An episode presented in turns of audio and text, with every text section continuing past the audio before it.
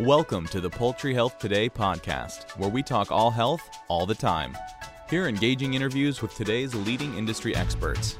Hosted by Poultry Health Today editors, podcast episodes highlight the latest ideas, insights, and advice to improve poultry health, welfare, performance, and food safety. Hi, I'm Rhonda Pick, news editor with Poultry Health Today, and with me is Dr. Karen Grogan, she is Clinical Associate Professor of Avian Medicine at the University of Georgia's Poultry Diagnostic and Research Center. Karen, it's great to have you here. Thanks for having me, Rhonda. It's a pleasure to join you today. During the 2020 AAAP virtual conference, you're presenting a case study on the first reported case of false layer syndrome in Georgia. False layer syndrome has been reported globally over the past decade. When and where was it first reported in North America? Um, the false layer syndrome was reported in Canada um, probably, I think, 2015, 2016, sometime in that time range. Um, and then the cases really started to pick up in 2017. Um, they have multiple cases in Canada, and then it slowly spread throughout um, other major layer producing areas in the United States, um, Pennsylvania, the West Coast, the Midwest. So, where we would have concentrations of layers, they have reported this um, syndrome. So it's slowly spread. And um, last year in July, we um, uh, were called out to what we think is the first reported case in Georgia. Karen, can you pre- briefly describe the common clinical signs of false layer syndrome? The um, common clinical signs, for one, is there's really no outward appearance. The birds look like they're still in production. Um, I, I kind of like to call them a little bit of freeloaders, meaning they're eating lots of feed, but they're not laying any eggs. But you can walk um, into the house or down the rows. Um, their comb development is normal. They they look like a normal um, hen that should you know be laying eggs.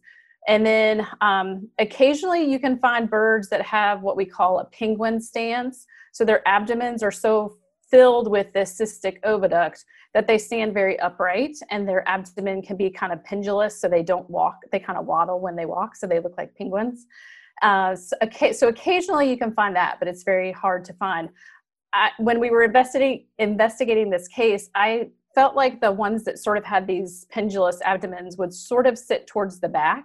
Um, this was in a caged um, uh, cage layer commercial layer uh, facility. And so you could you could find those birds that had the heavier abdomens and then you could could find them. But if you were just looking at comb development they appear very normal. And then when you're doing a post-mortem exam you open the birds and there's a very large fluid filled um, left oviduct. So it is the active side of the reproductive tract and, and it, it's basically no longer active. The ovary appears normal, so there's follicles that are developing. Um, sometimes those get released, and you can see a secondary peritonitis that will form um, because the yolk material goes into the abdomen. Um, but there's really not a lot of extra clinical signs except for this, what's called a cystic salpingitis. So um, that's really the main clinical finding that we see. And how well do we understand the disease transmission pathways? What we think occurs is that there is a very early um, exposure to a um, infectious bronchitis virus, um, which is in the family coronavirus. So we're all very familiar with coronaviruses these days, and we've been really familiar with them in chickens for a long time. But we think that a very early exposure to a bronchitis virus, like within the first week, um, and that virus goes in and creates um, changes to the epithelium of the reproductive tract. And those changes are what we feel like we were able to show in adult affected layers. Um, but what we don't know exactly is sort of what that timeline is of when birds are actually infected and then exactly when those pathological changes occur. Are they occurring very early, or is it something as the birds go through um, maturation that then the changes um, show up? What we do understand is this false layer syndrome is sort of an endpoint clinical sign. And we feel that it is due to an early exposure to this to an infectious bronchitis virus. In the cases in North America, we feel that it is tied to a strain called DMV 1639 this is a strain that has been isolated from the cases in Canada and other states um, throughout the US.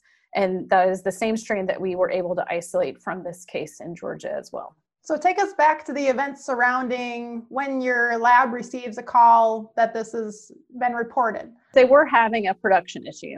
They had a flock that just was not coming into peak well. So they thought that it was a nutritional issue. So they brought those people in to look at birds. And when they cut open birds, he was like, uh, we have a problem here. The nutritionist is saying we have this, they think we have this false layer syndrome. Because typically the nutritionists support a lot of other layer companies. So we all tend to see the same things going on um, in the field. So they were knowledgeable enough. And, and when he sent me the pictures, I was like, yeah, it kind of does look that way. So we were able to get to the farm two days later. We found low levels of that virus in the in the adult flocks. Um, so then our next step was, hey, let's we have some pullets at the pullet farm still. Let's see if we could find the virus there.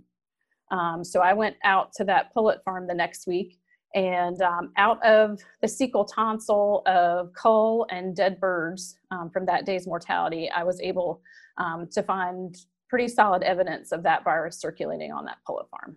What additional insights were available from diagnostics you were pulling? I, I know histopathology was also a, a, key tool in your toolbox. So, what we did diagnostic wise is, is we tried to look for evidence of this bronchitis virus, and then we pulled a lot of tissues for histopathology.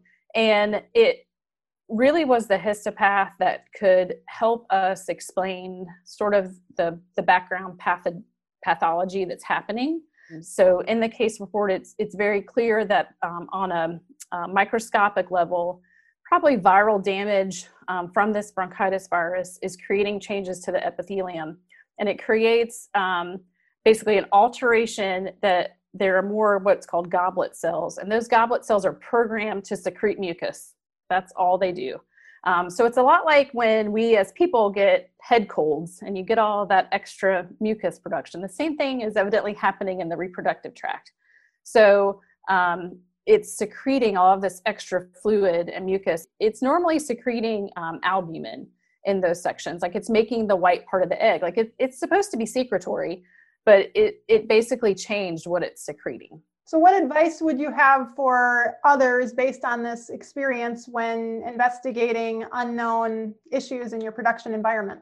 The best advice is one, take great samples. And if you don't get good samples the next time, um, either go back again or have them bring birds to you. It really helps us to go to the farm to collect samples so we can see for ourselves.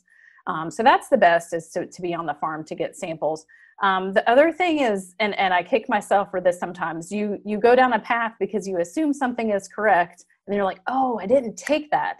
So take everything you might want um, right at the very beginning. So even if you don't want to do histopath, throw stuff in a formalin jar because it's never going to go bad because you can always go back to that. And maybe there's one little piece of information in there, or freeze back fresh tissue um, that you could later do for virus isolation. Yes, common things are common, and most of us are pretty good at figuring out the common things, but every now and then you get um, something that is a zebra. So take extra samples to catch the zebras. Thanks for listening to the Poultry Health Today podcast. To get the latest news and interviews delivered to your inbox twice a week, subscribe to our e-newsletter by visiting poultryhealthtoday.com/join.